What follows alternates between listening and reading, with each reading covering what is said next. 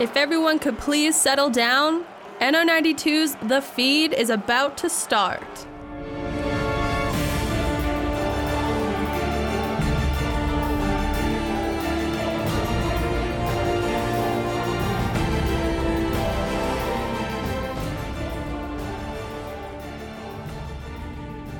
Hi, I'm Damon Gray for The Feed on NR92.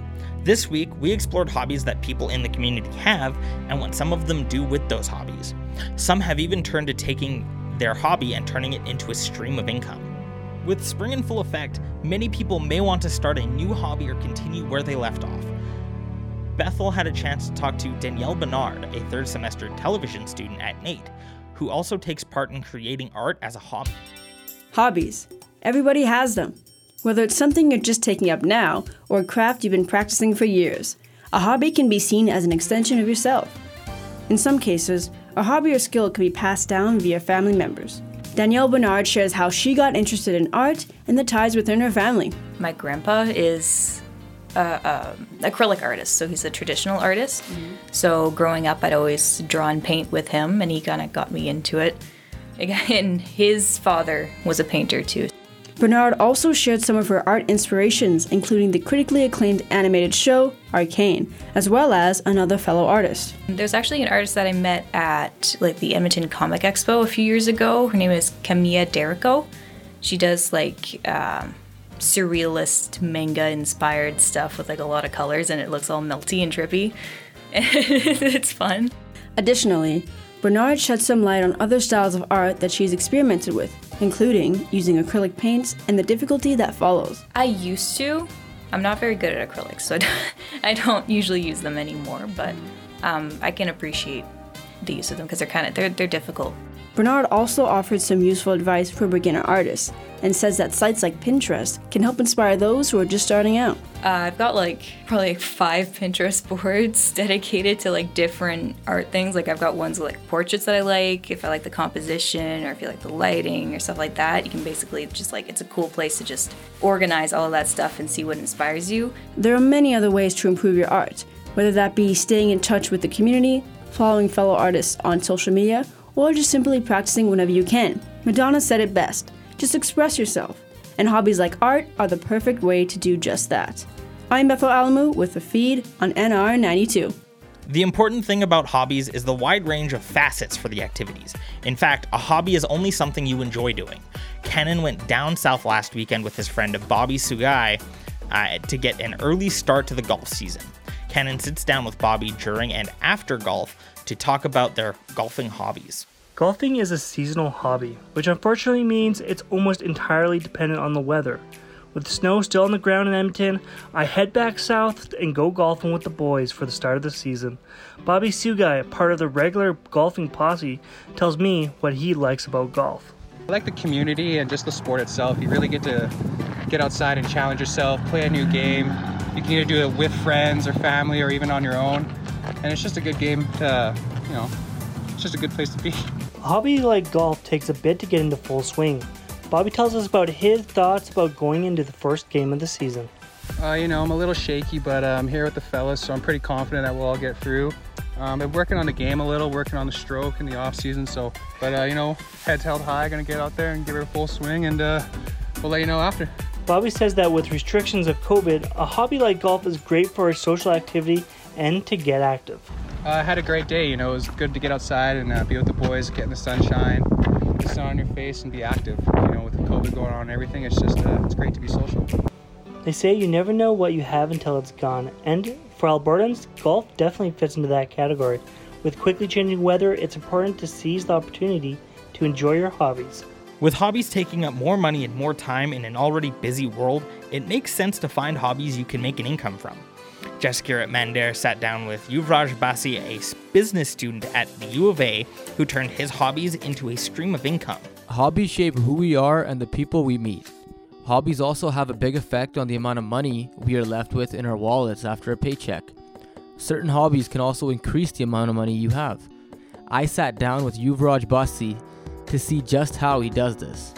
So the first hobby I have is being into cars and motorcycles. That entails buying and selling cars and motorcycles and working on them. And the second hobby I have is uh, playing the drum. I play the Punjabi drum. It's called a dhol at weddings and uh, with dance as well. He also spoke about what hobbies have taken him further in life. So the hobby that has taken me the farthest and has done the most for me is playing the dhol at weddings. It's allowed me to network throughout different areas in Canada and it's also allowed me to make pretty much a full-time income. He touched on the expenses of his hobbies also. The most expensive hobby I have would have to be being into cars and motorcycles. This is because the high cost of entering the hobby, such as buying a car or motorcycle, as well as the cost of parts, labor, different insurance, registration, gas, and stuff. So all adds up pretty quickly. No matter what those hobbies may be, pursue them to your best abilities. You don't know where they'll take you. I'm Jaskirat Mander with the feed on NR92. When the pandemic started, a lot of people turned to new hobbies to help with boredom. And some people turned their new hobbies into a way to make extra money. NR92's Kale Bellwood has more. Hobbies are something that one day you just start and then quickly grow to love. When the world was shut down due to COVID 19, a wave of boredom quickly followed. I sat down with my mom, Christina Bellwood, an office manager from a small town called Fox Creek, to talk about a new hobby of jewelry making she picked up to help her cure that COVID boredom, and what she specifically liked about it. It's relaxing. I get to be creative. I get to see people enjoy what I'm making. Bellwood mentions she makes lots of different kinds of jewelry, like bracelets, rings, and necklaces, and she even had a lot of people stop and comment on jewelry she's made, as well as ask if she could make stuff like that for them.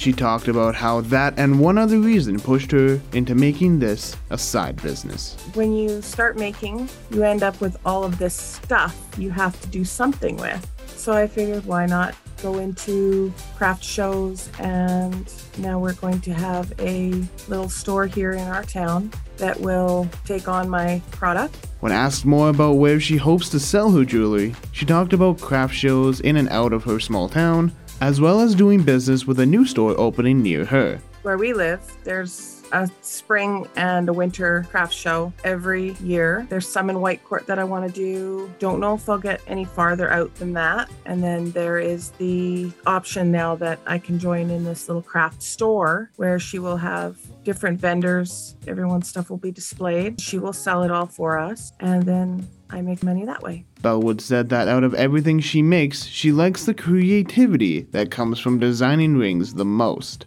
Necklaces are pretty basic, bracelets are pretty basic, but rings are tricky. But I really enjoyed making them. I'm Kale Bellwood for the feed on NR92. Bypassing the time can be done in all different kinds of ways. Most choosing to do so with activities and hobbies that they love to do. Different hobbies suit different people, and Russell had the chance to talk to Jan Serrano about the hobbies he enjoys. As we grow up, we participate in all kinds of different activities that we either don't pay mind to after we first try, or become a hobby that we love for the majority of our lives. Jan Serrano, a NAIT student currently studying computer services and support, shares the hobbies he partakes in and enjoys. My favorite hobbies include watching television, going to the theaters to watch a new movie, but uh, definitely my favorite would be playing video games. Reason why I like video games so much after a long days of work or studying from school, I find it's a really good way to uh, unwind. It's kind of a way to escape reality in a sense, so uh, I can get myself lost in the, the fantasy world or whatever setting that I put myself in. With video games becoming such a big part of Serrano's life, Serrano also describes what initially got him into the hobby of video games. I remember coming home from school one day, and then my cousin, uh, while I was in the Philippines, came home with a PlayStation 1. Um, he ended up getting this game called Tekken, which is a fighting game. And what got me really into it is the competitive nature of it. All our cousins and friends from the neighborhood just come over after school, and we all take turns just battling it out, see who's the best player. I think that's what uh, kind of got me started, just the whole competitive aspect of it. Even with his love for video games, Serrano shares another possible hobby that he wishes to take up sometime down the line. For me, the hobby that I want to pick up, although maybe unattainable because it's very expensive, is I want to be able to fly planes. Um, ever since I was a kid, again, I've always had this infatuation with just being free, flying in the air. I just thought uh, it looks so cool, and for sure, it definitely probably feels exhilarating.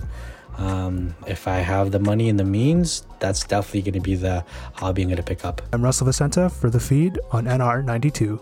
Hobbies can be very personal to an individual, pouring hours of their lives into it and even becoming a member of a community. Some hobbies are bigger than others, but no other hobby game has exploded in the last decade like D&D or Dungeons and Dragons. Buffalo J talks with avid enjoyers of the hobby and what makes it so special for them. Hey, it's the Buffalo here for the feed. Now, when it comes to hobbies, I have a massive love for tabletop RPG games, especially Dungeons and Dragons, a game about role playing a character, rolling fancy dice with your friends, and having an amazing time. But there's more to it than that. I, I asked a couple members of the D&D community what their favorite part of the hobby is, and one talked about the unique perspective that you can get on people that's hard to find anywhere else. You get a real interesting chance to not just only see the very creative sides of people, but you also get to see like an emotive kind of perspective that you get on people that you normally don't get. He went on to talk about his admiration for people's abilities to make interesting, dynamic characters, and the universal agreement that everyone playing is there to have fun. It's wonderful meeting all of these brilliantly creative individuals who've all come up with these wonderful characters and play them to the best of their ability. And it's also really lovely to see it contrasting against the characters that are just there to have a good time because at the end of the day everybody's just here to have fun. if there's one thing about D&D that's amazing, it's the stories that get shared from table to table through the community.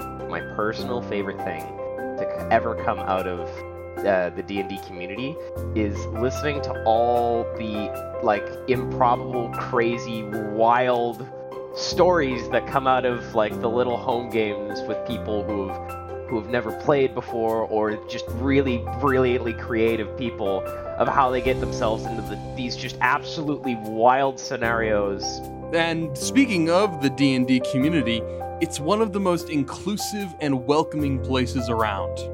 The D&D community is uh, very accepting of like all walks of life. Uh, 99% of the people I play with are good people who are very accepting of you. In a lot of spaces, it can be difficult to express certain things like gender identity without feeling pressure from others. Uh, but through roleplay in D&D, it, it becomes much easier. Like with gender identity, especially, uh, I, I hear and I read a lot about uh, how people are able to play and kind of experience things like that where maybe maybe normally they wouldn't have, you know, in another medium. but hey, at the end of the day, after all is said and done, the most important thing with D&D is the memories and those chaotic moments that come when you all get together to enjoy a game. Just just kind of the general chaos that can happen when a bunch of people just get together and try to solve some problems it's really funny sometimes, uh, some of the things we end up doing. And uh, th- those are the things that you know you remember, and those things that you can't uh, can't really replicate in other mediums. I hope you enjoyed my little tidbits on the D&D community. Hopefully you'll check it out for yourself. This has been the Buffalo for the feed. Thanks for joining me on this week's feed. Stay tuned for one more feed this semester. The last one we have will air on April 15th, and it should be the best one we've had yet.